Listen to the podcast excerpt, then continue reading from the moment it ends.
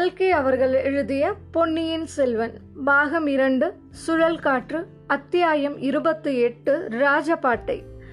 மதம் கொண்ட யானை ஆழ்வார்க்கடியானுடைய கைத்தடிக்கும் அவனுடைய அதட்டலுக்கும் பயந்து நின்று விடுமா என்ன?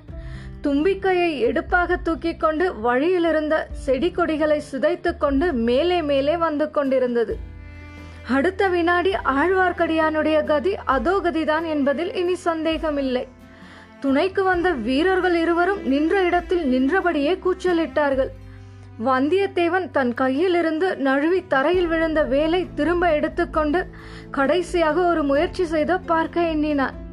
அதே சமயத்தில் ஆழ்வார்க்கடியான் தன் கையில் இருந்த தடியை வீசி மத யானை மீது எறிந்தான். மறுகணம் ஆழ்வார்க்கடியானை காணவில்லை. அவனுடைய தலைப்பாகை காற்றில் பறந்து சென்று ஒரு மரக்கிளையில் விழுந்தது. ஆழ்வார்க்கடியான் என்ன ஆகியிருப்பான் என்று சிந்திப்பதற்குள்ளே அதை காட்டிலும் முக்கியமான சம்பவம் ஒன்று நிகழ்ந்துவிட்டது. அவன் மறைந்த இடத்துக்கருகில் சென்ற யானை திடீரென்று மண்டியிட்டது போல முன்கால்களை மடக்கிக் கொண்டு முன்புறமாக சாய்ந்தது. அந்த வனப்பிரதேசம் முழுதிலும் எதிரொலி செய்த ஒரு பயங்கரமான பிளிரல் சத்தம் கேட்டது. மறுகணத்தில் மலை போன்ற அந்த மத யானையின் உருவம் முழுவதும் மறைந்துவிட்டது. யானை அந்த படு பாதாளத்தில் உருண்டு உருண்டு விழுந்தபோது சரிந்து விழுந்த பாறைகளின் தூசி படலம் மேலே எழுந்து பரவியது. என்ன நடந்தது என்பதை சிந்தித்து தெரிந்து கொள்வதற்கு வந்தியத்தேவனுக்கு சிறிது நேரம் ஆயிற்று. ஆழ்வார்க்கடியானுக்கு பின்னால் பெரும் பள்ளம் இருந்தபடியால் அவன் தடியை வீசி எறிந்த வேகத்தில் பின்புறம் சாய்ந்து விழுந்து விட்டான்.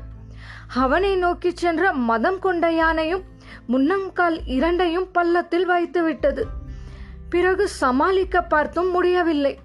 அதனுடைய குன்றொத்த உடலின் பெருங்கணமே அதற்கு சத்ருவாகி அந்த பள்ளத்தில் கொண்டு தள்ளிவிட்டது.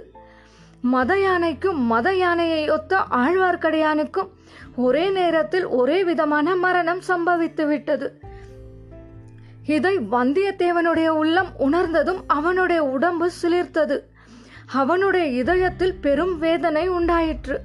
அந்த ஸ்ரீ வைஷ்ணவன் மீது வந்தியத்தேவனுக்கு முதலில் ஏற்பட்டிருந்த சந்தேகங்கள் எல்லாம் மறைந்து பிரயாணத்தின் போது அவன் பேரில் ஒருவித வாஞ்சையே ஏற்பட்டு இருந்தது. அப்படிப்பட்டவனுக்கு இத்தகைய கதியா நேர வேண்டும். அவனுடைய உதவியும் வழித்துணையும் இல்லாமல் இனி தான் ஏற்றுக்கொண்டு வந்த காரியத்தை தானாகவே செய்து முடிக்க வேண்டுமே என்ற கவலையும் தோன்றியது. வைஷ்ணவனும் யானையும் பள்ளத்தில் விழுந்து மறைந்த இடத்துக்கு அருகில் வந்தியத்தேவன் வந்து நின்று கீழே உற்று பார்த்தான். முதலில் ஒரே புழுதி படலமாக இருந்தது. ஒன்றுமே புலப்படவில்லை. கொஞ்சம் கொஞ்சமாக புழுதி அடங்க யானை சென்ற வழியில் செடி கொடிகளும் பாறைகளும் ஹதமாகி விழுந்திருப்பது தெரிந்தது. என்ன தம்பி சும்மா வேடிக்கை பார்த்து கொண்டு நிற்கிறாய்? ஒரு கை கொடுக்க கூடாதா? என்ற குரலை கேட்டதும் வந்தியத்தேவனுக்கு ஒரு தரம் தூக்கி வாரி போட்டது. அதிசயத்தினால் தள்ளாடி விழாமல் குரல் வந்த இடத்தை நோக்கினான். யானை விழுந்த வழியை ஒட்டினார் போல செங்குத்தான பாறையோரத்தில் ஒரு மரத்தின் ஆணி வேரை பிடித்துக்கொண்டு ஆழ்வார்க்கடியான் தொங்கிக் கொண்டிருந்தான். வந்தியத்தேவனுடைய குதூகலத்துக்கு கேட்க வேண்டுமா? உடனே வேடிக்கை பேச்சும் வந்துவிட்டது. ஓஹோஹோ வைஷ்ணவரே கஜேந்திரனுக்கு மட்டும் மோட்சத்தை அளித்துவிட்டு நீர் திரிசங்கு சொர்க்கத்தில் தங்கிவிட்டீரே என்று சொல்லிக்கொண்டே வீரர்களை கைத்தட்டி அழைத்தான். தன் அறையில் சுற்றியிருந்த துணிச்சுருளை அவிழ்த்து எடுத்து ஒரு முனையை இரு வீரர்களையும் கெட்டியாக பிடித்துக்கொள்ளச் செய்தான். இன்னொரு முனையை கீழே விட்டதும் ஆழ்வார்க்கடியான் மரத்தின் வேரை விட்டுவிட்டு துணிச்சுருளை பிடித்து கொண்டான். மூன்று பேருமாக பிடித்து இழுத்து உன்பாடு என்பாடு என்று அந்த வைஷ்ணவனை மெதுவாக மேலே கொண்டு வந்து சேர்த்தார்கள். சிறிது நேரம் வரையில் ஆழ்வார்க்கடியான் நெடிய பெருமூச்சு விட்டுக்கொண்டு பிரக்னையற்றவன் போல படுத்து கிடந்தான். மற்றவர்கள் அவனை சூழ்ந்து நின்று ஆசுவாசப்படுத்தினார்கள். சட்டென்று எழுந்து உட்கார்ந்து கிளம்புங்கள் நன்றாய் இருட்டுவதற்குள் ராஜபாட்டைக்கு போய் சேர்ந்து விட வேண்டும். என் தலைக்குட்டை எங்கே தடி எங்கே என்று கேட்டான். ஒன்றும் அவசரமில்லை. நீர் இன்னும் சிறிது நேரம் ஆசுவாசப்படுத்தி கொள்ளும். பிறகு நாம் புறப்படலாம் என்று சொன்னான் வந்தியத்தேவன். அப்போது ஒரு நரி ஊழையிடும் சப்தம் கேட்டது. இன்னொரு பக்கத்தில் இன்னொரு நரி தன் இனிய கீதத்தை ஆரம்பித்தது. நூறு இருநூறு நரிகள் கோஷ்டி கானம் இசைத்தன. மேட்டு பிரதேசமாயிருந்த காட்டிலிருந்து கீழே பள்ளத்தை நோக்கி பல இடங்களில் சலசலப்பு பிரயாணங்கள் ஏற்பட்டன. புதர்களில் மறைந்து செல்லும் சிறுத்தைகளே சலசலப்புகளுக்கு காரணம் என்று சொல்லி தெரிய வேண்டிய அவசியம் இருக்கவில்லை. பள்ளத்தில் மேலே கழுகுகளும் பருந்துகளும் வட்டமிட தொடங்கின. யானையின் மரணம் என்பது சாதாரண விஷயம் அல்ல சுற்றுப்பக்கம் வெகு தூரத்தில் இருந்தெல்லாம் ஊன் தின்னும் மிருகங்களும் பட்சிகளும் சற்று நேரத்துக்கெல்லாம் கஜேந்திரனுடைய உடலை பட்சிப்பதற்காக வந்துவிடும். நாமும் அவற்றுக்கு பட்சணமாகி விடுவோம். புறப்படுங்கள் உடனே என்றான் ஆழ்வார்க்கடியான். அவன் கூறியதை வந்தியத்தேவன் இப்போது மறுத்து பேசவில்லை. நால்வரும் காட்டு வழியில் எவ்வளவு துரிதமாக போக முடியுமோ அவ்வளவு துரிதமாக சென்றார்கள்.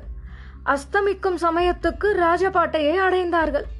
ராஜபாட்டையில் வருவோரும் போவோரும் வண்டிகளும் வாகனங்களுமாக ஒரே கலகலப்பாக இருந்தது. யானைகளின் மீது சர்வ சாதாரணமாக ஏறி வருகிறவர்களை பார்த்து வந்தியத்தேவன் வியப்புற்றான். இம்மாதிரி மிருகம் ஒன்றுதானா? காட்டுப்பாதையில் அவ்வளவு பீதியை உண்டு பண்ணிவிட்டது என்று எண்ணி எண்ணி ஆச்சரியப்பட்டான். இந்த ராஜபாட்டை எங்கிருந்து எங்கே போகிறது? நாம் எங்கே வந்திருக்கிறோம்? எங்கே போகிறோம் என்று கேட்டான். அனுராதபுரத்திலிருந்து சிம்மகிரிக்கு போகும் ராஜபாட்டையில் வந்து சேர்ந்திருக்கிறோம். தம்பல்லை இன்னும் அரைக்காத தூரம் இருக்கிறது. ராத்திரி அங்கே போய் சேர்ந்து விடலாம் என்றான் ஆழ்வார்க்கடியான். ராஜபாட்டை வழியாக சுகமாய் வந்திருக்கலாமே எதற்காக காட்டு வழியாக வந்தோம்? என்று கேட்டான் வந்தியத்தேவன். ராஜபாட்டையில் நாம் நெடுகிலும் வந்திருந்தால் நூறு இடத்தில் நம்மை நிறுத்தி சோதனை செய்திருப்பார்கள். அனுராதபுரத்தில் அடியோடு நிறுத்தி போட்டிருப்பார்கள். நாம் யாரை தேடி வந்திருக்கிறோமோ அவர் சிம்மகிரிக்கு பக்கம் சென்றிருப்பதாக அறிந்தேன். அதனால்தான் குறுக்கு வழியில் வந்தேன். இன்னமும் அவரை நாம் கண்டுபிடிக்கத்தான் போகிறோமோ இல்லையோ? வேறு எங்கேயாவது போகாதிருக்க வேண்டும் என்றான் ஆழ்வார்க்கடியான். ராஜபாட்டையின் இரு பக்கத்திலும் ஏராளமான வீடுகளும் கிராமங்களும் கடைவீதிகளும் கொல்லர் தச்சர் பட்டறைகளும் இருந்தன. அவற்றில் வசித்தவர்களும் தொழில் செய்தவர்களும் பெரும்பாலும் சிங்களவர்களாக தோன்றினார்கள். ராஜபாட்டையில் தமிழ்நாட்டு போர் வீரர்கள் குறுக்கும் நெடுக்கும் போய்க் கொண்டிருந்தார்கள். ஆனால் இருபுறமும் வசித்த சிங்களவர்கள் எவ்வித தடையுமின்றி நிர்பயமாய் தங்கள் தொழில்களை செய்து கொண்டிருந்தார்கள். இந்த பகுதியெல்லாம் இப்போது யாருடைய வசத்தில் இருக்கிறது? என்று வந்தியத்தேவன் கேட்டான். சோழ சைன்யம் தம்பல்லை வரையில் கைப்பற்றி இருக்கிறது. அப்பால் சிம்மகிரி குன்றம் கோட்டையும் மகிந்தன் வசம் இருக்கிறது. இந்த பக்கங்களில் வசிக்கும் ஜனங்கள் என்று கேட்டான் வந்தியத்தேவன். பெரும்பாலும் சிங்களத்தார்கள். பொன்னியின் செல்வர் இங்கே வந்த பிறகு யுத்தத்தின் போக்கே மாறிவிட்டது. சோழ வீரர்களுக்கும் மகிந்தனுடைய வீரர்களுக்கும் தான் சண்டை. அதாவது போர்க்களத்தில் எதிர்படும் போது மற்றபடி குடிகள் நிர்பயமாய் வாழலாம். புத்த குருமார்களுக்கு ஒரே கொண்டாட்டம். அனுராதபுரத்தில் இடிந்து போன புத்த விகாரங்களை எல்லாம் நம் இளவரசர் திரும்ப புதுப்பித்து கட்டும்படி கட்டளையிட்டிருக்கிறாராம். கேட்டாயா கதையை? பௌத்த குருக்கள் ஏன் குதூகலம் அடைய மாட்டார்கள்? இளவரசரை நான் சந்திக்கும் போது நீங்கள் செய்யும் காரியம் எனக்கு கொஞ்சமும் பிடிக்கவில்லை என்று சொல்லிவிடப் போகிறேன். கட்டாயம் சொல்லிவிடும். உமக்கு பிடிக்காத காரியத்தை செய்வதற்கு இந்த இளவரசர் யார்? அவருக்கு என்ன கொம்பு முளைத்திருக்கிறதா என்றான் வல்லவரையன். அவருக்கு கொம்பு முளைத்திருக்கவில்லை. தம்பி அது உண்மையே. ஆனாலும் அவரிடம் ஏதோ ஒரு சக்தி இருக்கிறது. அவருக்கு பின்னால் யார் என்ன குறை சொன்னாலும் எதிரில் அவரை பார்த்ததும் மயங்கி போய் நின்று விடுகிறார்கள். இளவரசரை எதிர்த்து பேசும் சக்தி யாருக்கும் இருப்பதில்லை. அத்தகைய சக்தி இளவரசரை தம் இஷ்டப்படி நடக்கச் செய்யும் சக்தி ஒரே ஒருவருக்குத்தான் உண்டு. ஆமாம் வீர வைஷ்ணவ ஆழ்வார்க்கடியாரின் அற்புத சக்தியை அறியாதவர் யார்? அப்படிப்பட்ட பயங்கர மத யானையை கைத்தடியால் எதிர்த்து வென்றவருக்கு இளவரசர் எம்மாத்திரம் என்றான் வந்தியத்தேவன் நான் கூறியதை நீ சரியாக தெரிந்து கொள்ளவில்லை தம்பி. பொன்னியின் செல்வர் எங்கே? இந்த ஏழை வைஷ்ணவன் எங்கே? மத யானையை கைத்தடி கொண்டு எதிர்ப்பேன். புலியையும் கரடியையும் சிங்கத்தையும் வெறும் கையோடு எதிர்ப்பேன். ஆனால் பொன்னியின் செல்வர் முன் நேருக்கு நேர் நிற்கும்போது என் தைரியம் எல்லாம் எங்கேயோ போய்விடுகிறது. நெஞ்சு நெகிழ்ந்து விடுகிறது.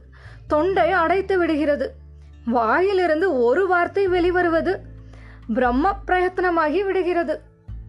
அவரை ஆளும் சக்தி படைத்தவர் என்று பின் யாரை சொன்னீர்? என்றான் வந்தியத்தேவன். உலகம் தெரிந்த விஷயமாயிற்றே. உனக்கு தெரியாதா? இளைய பிராட்டியை பற்றித்தான் சொல்கிறேன். குந்தவை தேவியின் வாக்குதான் அவருக்கு வேத வாக்கு என்றான் ஆழ்வார்க்கடியான். ஓஹோ பழையாறை இளைய பிராட்டியை பற்றியா சொல்கிறீர்? உமது சகோதரி பழுவூர் இளையராணியை பற்றித்தான் சொல்கிறீரோ என்று பார்த்தேன் என்றான் ஆழ்வார்க்கடியான். நந்தினியும் அபூர்வ சக்தி உடையவள்தான். ஆனால் அவளுடைய சக்தி வேறு விதமானது என்றான் ஆழ்வார்க்கடியான். எப்படி என்ன வித்தியாசம்? ஒருவன் நரகத்தில் விழப்போகிறவனாயிருந்தால் அவனை தடுத்து நிறுத்தி குந்தவை தேவி சொர்க்கத்துக்கு அவனை கொண்டு போய் சேர்த்து விடுவார். அது ஒருவித சக்தி. நந்தினி என்ன செய்வாள் தெரியுமா? அவளுடைய சக்தி இன்னும் ஒரு படி மேலானது என்றே சொல்ல வேண்டும். நரகத்தையே சொர்க்கம் என்று சொல்லி சாதித்து அதையும் நம்பும்படி செய்து நரகத்தில் சந்தோஷமாக குதிக்கும்படி செய்து விடுவார் என்றான் ஆழ்வார்க்கடியான். வந்தியத்தேவனுக்கு உடம்பு சிலிர்த்தது. நந்தினியின் குணாதிசயத்தையும் அவளுடைய பயங்கரமான மோகன சக்தியையும் இந்த வீர வைஷ்ணவன் எவ்வளவு சரியாக அளந்து மதிப்பிட்டு வைத்திருக்கிறான். நந்தினி இவனுடைய சகோதரி என்று சொல்வது மெய்யா இருக்க முடியுமா? இந்த யோசனையில் வந்தியத்தேவன் ஆழ்ந்து விட்டபடியால் மேலே ஒன்றும் கேட்கவில்லை. சிறிது தூரம் மௌனமாக நடந்தார்கள். அந்த மௌனத்தை கலைத்து சில குதிரைகளின் குழம்பு சத்தம் கேட்டது. அவர்களுக்கு எதிர்பக்கத்திலிருந்து அச்சப்தம் வந்தது. சில நிமிஷத்துக்கெல்லாம் நாலு குதிரைகள் வெகு வேகமாக நாலு கால் பாய்ச்சலில் வந்தன. சூறாவளி காற்றைப் போல புழுதியை கிளப்பி விட்டுக்கொண்டு வந்த அக்குதிரைகள் மின்னல் மின்னும் நேரத்தில் நம் கால்நடை பிரயாணிகளை தாண்டி சென்றன. ஆயினும் அந்த சிறிய நேரத்திலேயே அக்குதிரைகளின் மேல் இருந்தவர்களில் ஒருவருடைய முகத்தை வந்தியத்தேவன் பார்த்து தெரிந்து கொள்ள முடிந்தது. ஆஹா பார்த்திபேந்திரவர்மன். அல்லவா இவன்? காஞ்சியிலுள்ள இளவரசர் ஆதித்தரின் அந்தரங்க நண்பன் அல்லவா? நம்மை அவ்வளவாக பிடிக்காதவன் அல்லவா? இவன் இங்கே வந்துவிட்டு எங்கே போகிறான்? எதற்காக இவன் இலங்கைக்கு வந்தான்? எப்போது வந்தான்? பிரயாணிகளை தாண்டிச் சென்ற குதிரைகள் சற்று தூரம் போனதும் கம்பீரமான ஒரு குரலில் நில்லுங்கள் என்று கட்டளை பிறந்தது. குதிரைகள் நின்றன. பிறகு இந்த பக்கமாக திரும்பினான் அவர்களில் தலைவனாக காணப்பட்டவன் குதிரையை செலுத்திக் கொண்டு முன்னால் வந்தான். மற்றவர்கள் பின்தொடர்ந்து வந்தார்கள். முன்னால் வந்தவன் வல்லவரையன் எண்ணியது போலவே நாம் முன்னம் மாமல்லபுரத்தில் பார்த்திருக்கும் பார்த்திபேந்திர பல்லவன்தான். வந்தியத்தேவனை அவன் உற்று பார்த்துவிட்டு இது என்ன அப்பா இது? நீ எப்படி இங்கே வந்து சேர்ந்தாய்? தஞ்சாவூரில் நீ திடீரென்று மாயமாய் மறைந்து விட்டாய் என்று சொன்னார்களே. உன்னை பழுவேட்டரையர்கள் தீர்த்திருப்பார்கள் என்று அல்லவா நினைத்தேன் என்றான். பழுவேட்டரையர்களால் என்னை அவ்வளவு எளிதில் தீர்த்து கட்ட முடியுமா? நான் பழைய வானர் குலத்தை சேர்ந்தவன் அல்லவா? என்றான் வந்தியத்தேவன். ஆமாம் எப்படியாவது உயிரை காப்பாற்றிக் கொண்டு தப்பி பிழைப்பதில் உனக்கு இணை வேறு யாரும் இல்லை என்றான் பார்த்திவேந்திரன். ஐயா உயிரை காப்பாற்றிக் கொள்வது அவசியமாயிருக்கும் போது காப்பாற்றிக் கொள்வேன். உயிரை கொடுக்க வேண்டிய சமயத்தில் கொடுக்கவும் அறிவேன். அப்படி நான் சாவதாயிருந்தால் தங்களை போன்ற பழைய பல்லவ குலத்தோன்றலுடன் சண்டை போட்டு சாவேனே தவிர கேவலம் பழுவேட்டரையர்களின் கையினால் சாவேனா என்று சொல்லிக்கொண்டே வந்தியத்தேவன் உரையிலிருந்து வாளை உருவினான். உன்னோடு என்னை சண்டை போட சொல்கிறாயா? அதுவும் இந்த தூர தேசத்திலே வந்தா? வேண்டாம் தம்பி வேண்டாம். உனக்கு அவசர வேலை இருக்கிறது. உன்னிடம் இளவரசர் ஒப்புவித்த காரியம் என்ன ஆயிற்று செய்து முடித்து விட்டேன். ஐயா சக்கரவர்த்தியிடம் கொடுக்கும்படி பணித்த ஓலையை சக்கரவர்த்தியிடம் கொடுத்தேன்.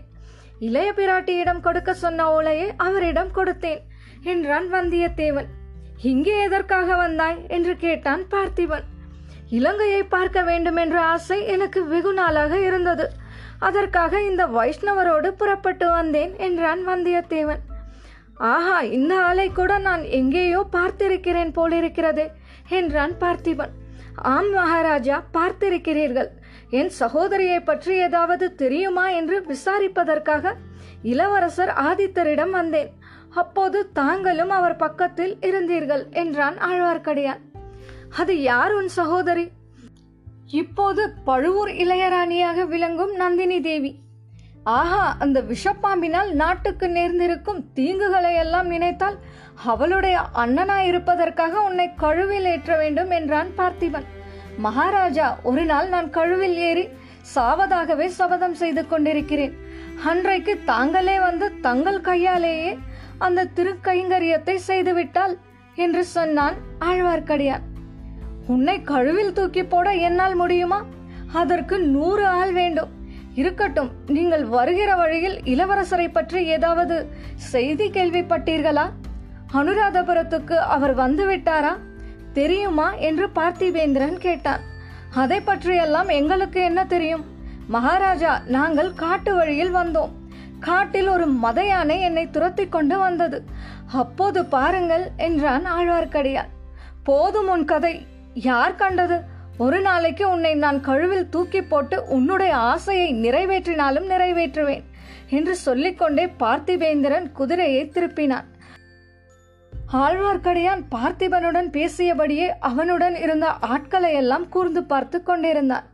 எல்லோரும் குதிரைகளை திருப்பிக் கொண்டு போன பிறகு ஆழ்வார்க்கடியான் வந்தியத்தேவனிடம் தம்பி அந்த மற்ற மூன்று ஆட்களையும் பார்த்தாயா? அவர்களில் யாரையாவது உனக்கு முன்னம் தெரியுமா என்று ஆவலுடன் கேட்டான். இல்லை நான் பார்த்ததே இல்லை என்றான் வந்தியத்தேவன். ஆம் நீ பார்த்திருக்க முடியாதுதான். அவர்களில் இரண்டு பேரை நான் பார்த்திருக்கிறேன். திருப்புறம்பயம் பள்ளிப்படையில் நள்ளிரவில் பார்த்தேன். அப்பா என்ன பயங்கரமான சபதம் எடுத்துக்கொண்டார்கள் என்று கூறியபோது ஆழ்வார்க்கடியானுடைய உடம்பு முழுவதும் நடுங்கிற்று. அப்படி என்ன பயங்கரமான சபதம் எடுத்துக்கொண்டார்கள் என்று கேட்டான் வந்தியத்தேவன். சோழ குலமே இந்த உலகில் இல்லாமல் அழித்து விடுவதாக சபதம் எடுத்துக்கொண்டார்கள் இவர்கள் எப்படி நமக்கு முன்னால் இங்கு வந்து சேர்ந்தார்களோ தெரியவில்லை. கெட்டிக்காரர்கள் இந்த முரட்டு பல்லவனை எப்படியோ பிடித்து கொண்டார்கள் பார் என்று சொல்லிவிட்டு ஆழ்வார்க்கடியான் மௌனமானான். வந்தியத்தேவனுக்கு கோடிக்கரையில் அவன் அறிந்த ஒரு விஷயம் நினைவுக்கு வந்தது. அவன் கோடிக்கரை வந்ததற்கு முதல் நாள்தான் இரண்டு பேர் அவசரமாக இலங்கைக்கு போனார்கள் என்றும் பூங்குழலியின் தமையன் அவர்களை படகில் ஏற்றிச் சென்றான் என்றும் கேள்விப்பட்டான் அல்லவா? இவர்களில் அந்த இரண்டு பேரும் இருப்பார்களோ? அப்படியானால் பார்த்திபேந்திரனுக்கும் இவர்களுக்கும் என்ன சம்பந்தம் இருக்க முடியும்? நால்வரும் தம்பல்லை என்னும் புத்த புண்ணிய கஷேத்திரத்தை நெருங்கிக் கொண்டிருந்தார்கள். இத்துடன் அத்தியாயம் இருபத்தி எட்டு ராஜபாட்டை நிறைவடைந்தது. மீண்டும் அடுத்த அத்தியாயத்தில் சந்திப்போம். குரல் வண்ணம் உமா சாரி நன்றி.